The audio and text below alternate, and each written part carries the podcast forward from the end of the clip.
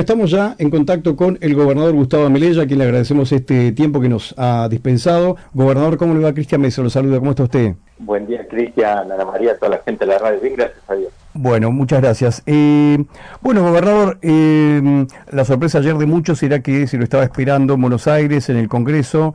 Eh, no viajó finalmente. ¿Esto qué, qué significa? Que esta, este apoyo a sectores de la Patagonia, a otras provincias patagónicas, digamos, este, se ha cortado, es el mismo. ¿Qué, ¿Qué ha pasado en medio de toda esta polémica que se ha desatado y que nos ha tenido también como protagonistas? Significa que no hay vuelos de aerolíneas hoy para volver. Bueno, esta fue la imposibilidad. Claro, yo me tenía que ir ayer, hoy tengo una actividad sí o sí que estar acá en, en la provincia, entonces a veces los que están más cerca es más fácil o los que tienen aviones a su disposición es más fácil. Eh, después iba a estar por Zoom, no, no nos podíamos conectar, pero estuve hablando ayer eh, con todos los gobernadores de la Patagonia, más otros gobernadores de otras provincias, porque esto es un tema que, que no solo a nosotros, sino que es una discusión, una reflexión que se da permanentemente entre todos los gobernadores. Así que ahí estamos preparando el encuentro del 7 ahora de, de marzo en, en la provincia de Chubut, todos los gobernadores de la Patagonia, más distribuidores de la Patagonia, pero en el camino que venimos haciendo todos de, de un trabajo en común. ¿Lo invitan a- al presidente Milei a esta reunión del 7 de marzo? Claro, para contarle realmente que, que escuche de parte directa nuestra, de manera eh, presencial, en qué está la Patagonia en general y en qué está cada provincia. Porque a veces eh, yo creo que no, bueno, tampoco por ahí tiene toda la obligación en tan poco tiempo de conocer profundamente qué pasa en cada provincia. Pero cada provincia tiene su plan de desarrollo, de crecimiento, tiene objetivos, tiene eh, proyectos para hacer. ¿no? Entonces, es importante que el presidente los conozca de manera directa. Así que ese es el objetivo de la invitación. Ojalá Sí. el presidente pueda estar, sería nuestro deseo de poder dialogar con él, escucharlo también, digo, porque esto es un ida y vuelta, escucharlo a él, él nos cuente cuál es su mirada también, más allá de lo que permanentemente pueda decir eh, en, en algunos momentos, pero también contarle, contarle que la Patagonia es un sector de la Argentina que produce muchísimo, que contribuye muchísimo a los ingresos de- del país, de la nación, y, y sobre todo ver las realidades, porque a veces se- nos creemos que está todo bien, de verdad hay muchas dificultades, ¿no? Bueno, a mí me daba la sensación, y lo compartía esta semana, que era prácticamente imposible interrumpir eh, la distribución de- del combustible de gas y petróleo, como así en todas las provincias. Fuimos noticia jo- por esto. Y la única intervención me daba a mí la sensación era eh, por medio de la participación del Sindicato de Petróleo y Gas Privado. Después Luis Sosa sale a decir que si nos convoca el gobernador vamos a intervenir también, ¿no? Usted lo invitó, le dijo, bueno, necesitamos cortar el suministro. Ah, yo hablé con ellos, les conté cuál era la realidad de, que se estaba dando en toda la Patagonia, cuál había sido la decisión de todos los gobernadores de la Patagonia y que se veía que llegar a una medida extrema eh, lo, se los iba a comunicar.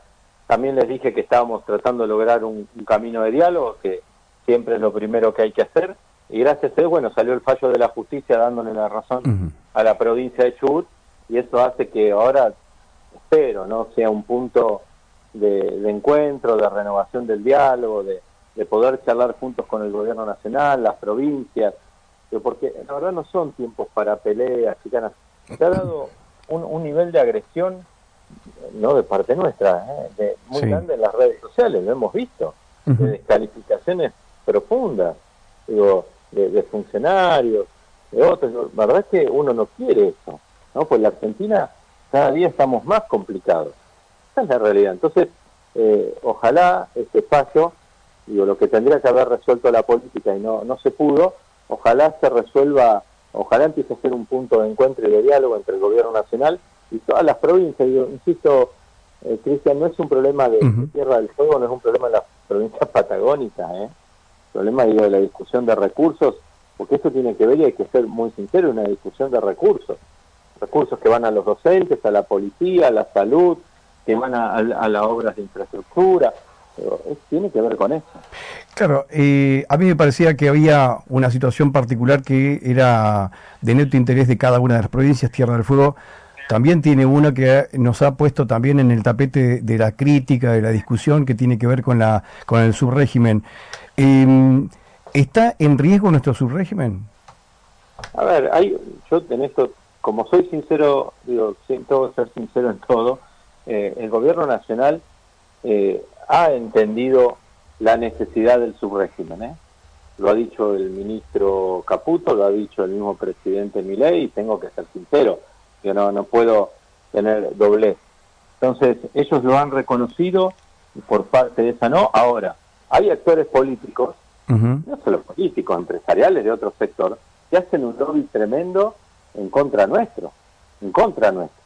Por eso yo agradezco realmente a todos los diputados y senadores nuestros, ajenos, a los gobernadores de la Patagonia, gobernadores de, otros, de otras provincias que han salido permanentemente a respaldarnos.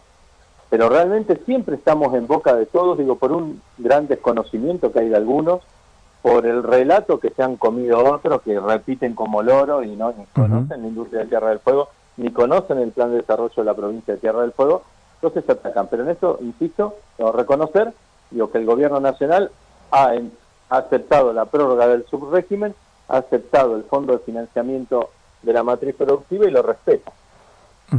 Bueno, esto en principio, pero está claro que hay que seguir eh, atentos porque ha habido declaraciones de senadores, de diputados permanentemente en este, por lo menos el ataque discursivo por ahora, pero después, bueno, quién sabe si lo quieren llevar a la práctica, ¿no? No, Cristian, digo, no solo, perdón, digo, no solo discursivo, la gente creo que es de coalición cívica, permanentemente presentando proyectos en el Congreso, sea para atacarnos.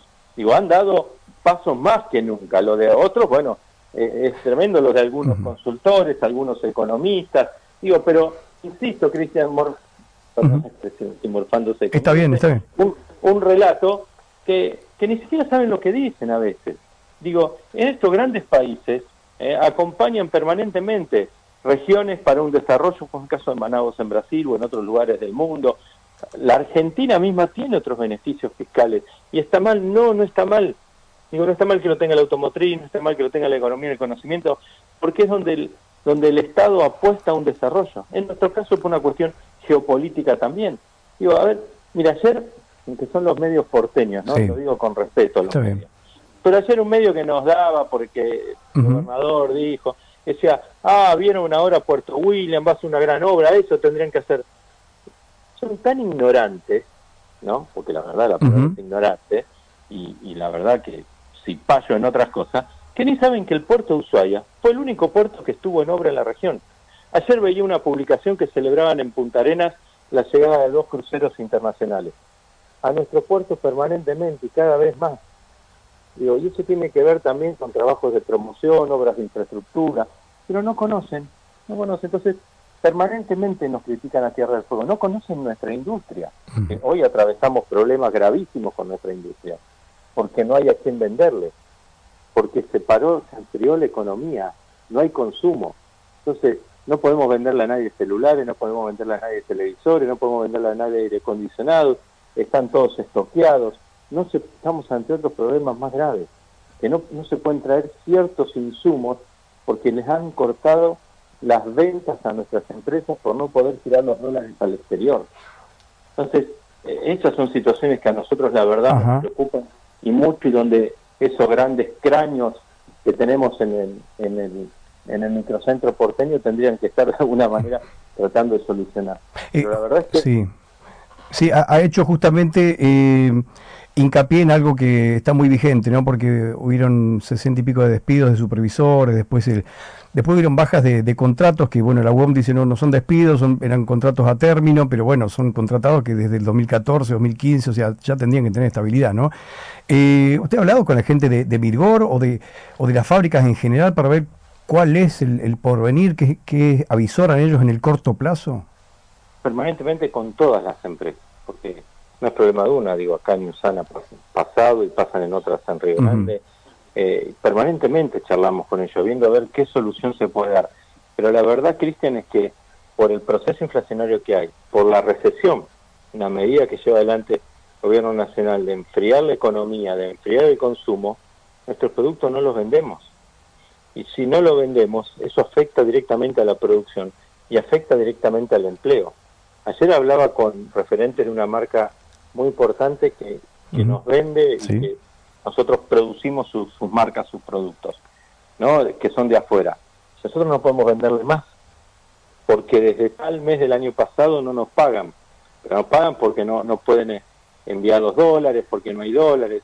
Entonces, a veces detrás de los procesos industriales hay muchas complejidades y se vienen tiempos muy complejos, muy difíciles, muy difíciles, ¿eh? por esta por esta realidad, insisto, a ver, eh, nadie nos compra, digo, pero no solo a nosotros, otros productos que se hacen en otros lugares del país, pasa exactamente lo mismo. La recesión, el enfriamiento de la economía, trae esas consecuencias. Por eso muchos gobernadores estamos diciendo, ojo con, con lo que está, con estas medidas. El impacto en nuestras provincias, en nuestros pueblos, en nuestras ciudades, es muy negativo.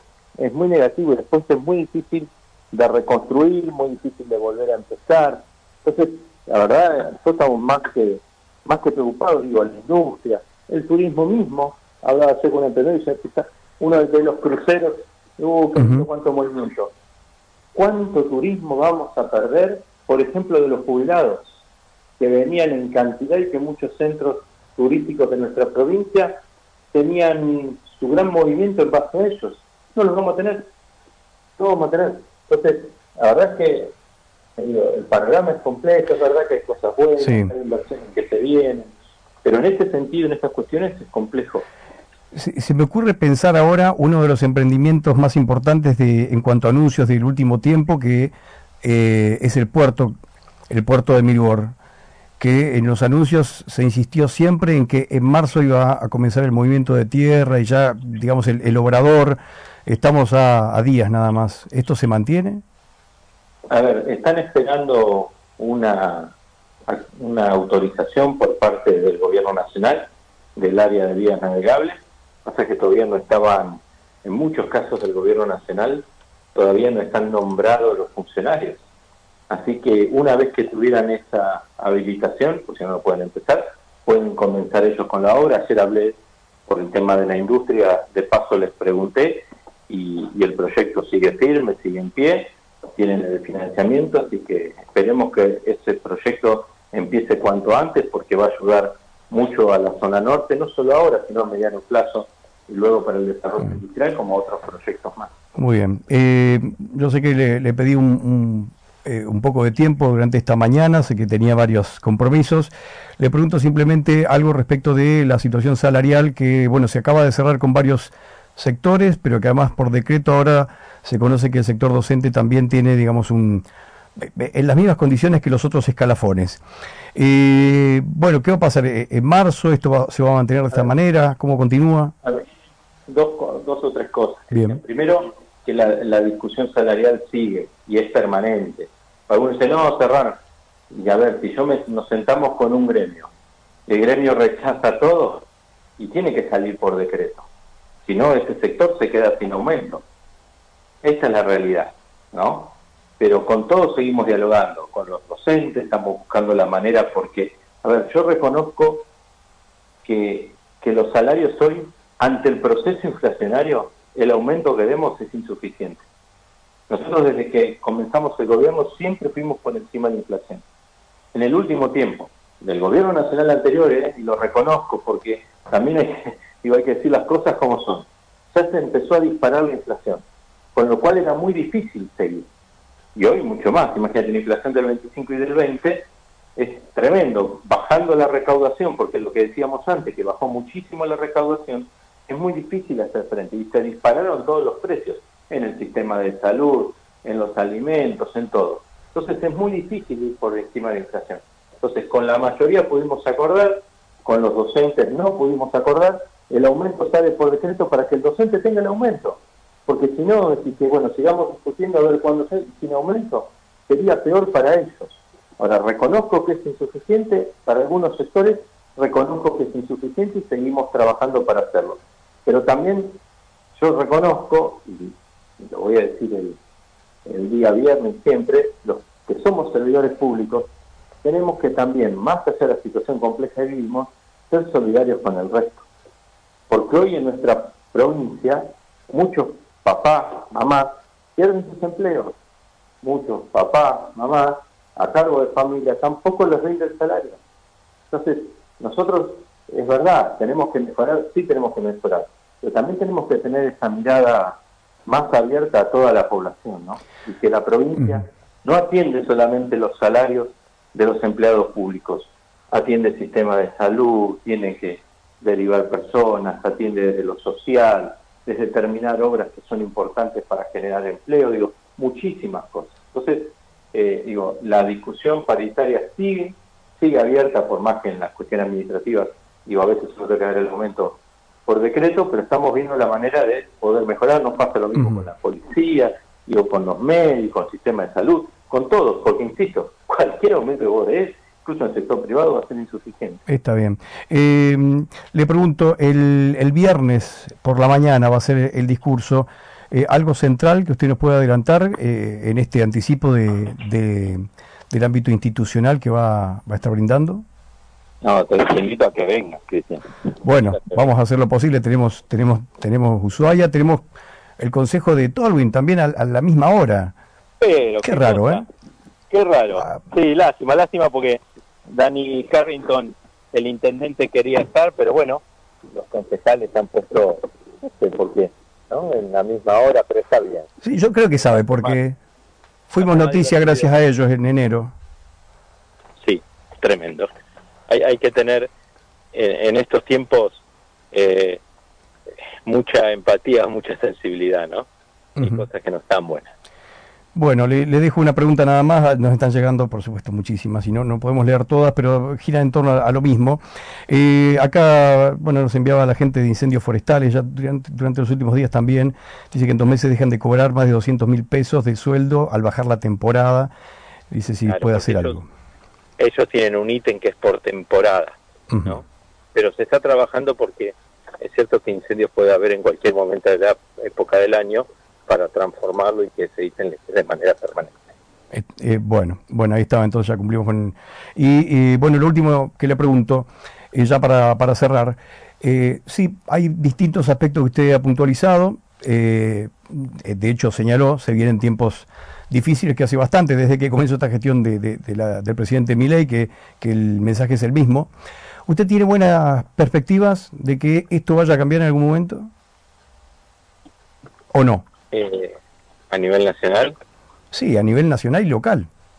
Estamos ah, todos en la misma. no, yo lo veo muy difícil.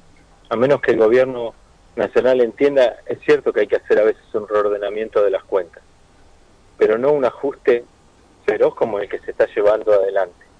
Ahora en el próximo mes, ahora, en días más, vuelve a aumentar la nafta, van a llegar las boletas de energía, de luz, digo, en toda la provincia, pero en todo el país, con aumento por ese quite de ese subsidio que venía por parte de Nacional Camesa, digo, y así, con el gas, y así, y así, y así. Entonces, es muy difícil eso. Y si se sigue manteniendo esa mirada de recesión económica, de paralizar la economía, paralizar el consumo, para que los precios se acomoden, el mercado no va a acomodar nada. Desgraciadamente en la Argentina tenemos un grupo de empresarios que cada vez la quiere toda más para ellos y no le importa a la gente. Digo, Cristian, recordemos cuando 2000-2001, la crisis que hubo, ¿se acuerdan? Sí, ¿cómo no me voy a acordar? claro, que algún supermercadista que está en la Patagonia, que está en nuestra provincia, que está en nuestras localidades, fue cuando más ganó. Y riéndose lo dijo hace un tiempo, porque todos los días remarcaban. Sí, yo estuve con él, estuve con él hablando y él me dijo, en realidad me, me sacaron de contexto porque de forma irónica lo había comentado. Pero bueno, sí, por supuesto quedó el, mensaje de esa manera, sí. Por supuesto quedó el mensaje. Bueno, si lo dice de forma irónica es más lamentable, ¿no? Porque reírse del empobrecimiento de la población es triste. Pero en la realidad fue, vendieron menos y facturaron más. Entonces, ¿vos te crees que el mercado va a acomodar el valor de los alimentos? ¿Vos te crees que los grupos empresariales argentinos van a acomodar el tema solo de alimentos o, para la, la, producción, lo que sea, no lo van a hacer, no lo van a hacer. Entonces, esa concepción de que el, enfriando la economía y el mercado solo va a acomodar los precios, no, va a haber una diferencia muy grande entre los ingresos familiares, los ingresos personales, los salarios y el consumo. cada vez más, cada vez más. No, no es optimista entonces, gobernador. No, a ver, yo deseo, deseo que, que, nos vaya bien a todos, porque en esto nos va mal a todos. Algunos dicen, no, quieren que le vaya mal al presidente. No, y no es un discursito decir, ah, yo creo que le vaya bien y le pongo palo en la rueda. No, porque, a ver, si nosotros fuimos una reelección del gobierno, es para que nos vaya bien, para hacer todos los planes que tenemos, no para estar todos los días peleando, no, todos los días viendo cómo se destruye todo. Pero yo creo que al presidente le vaya bien. Ahora, no soy economista, pero por lo que uno charla y la realidad de lo que uno ve, no estamos yendo bien. Estamos, a ver, y, vuelvo a decir lo mismo que dice anterior, que la gente dice, ah, hasta el gobierno anterior no dice nada. No, recién lo dije, ya veníamos empezando, veníamos mal, ¿eh? veníamos mal. Entonces, pero en vez de mejorar la cosa, estamos cada día peor. Bien. Eh, gobernador, muchas gracias. Ha sido muy amable por eh, este, este tiempo dispensado. ¿eh? No, gracias a usted, que tenga muy buen día. Gracias, igualmente. Hasta luego.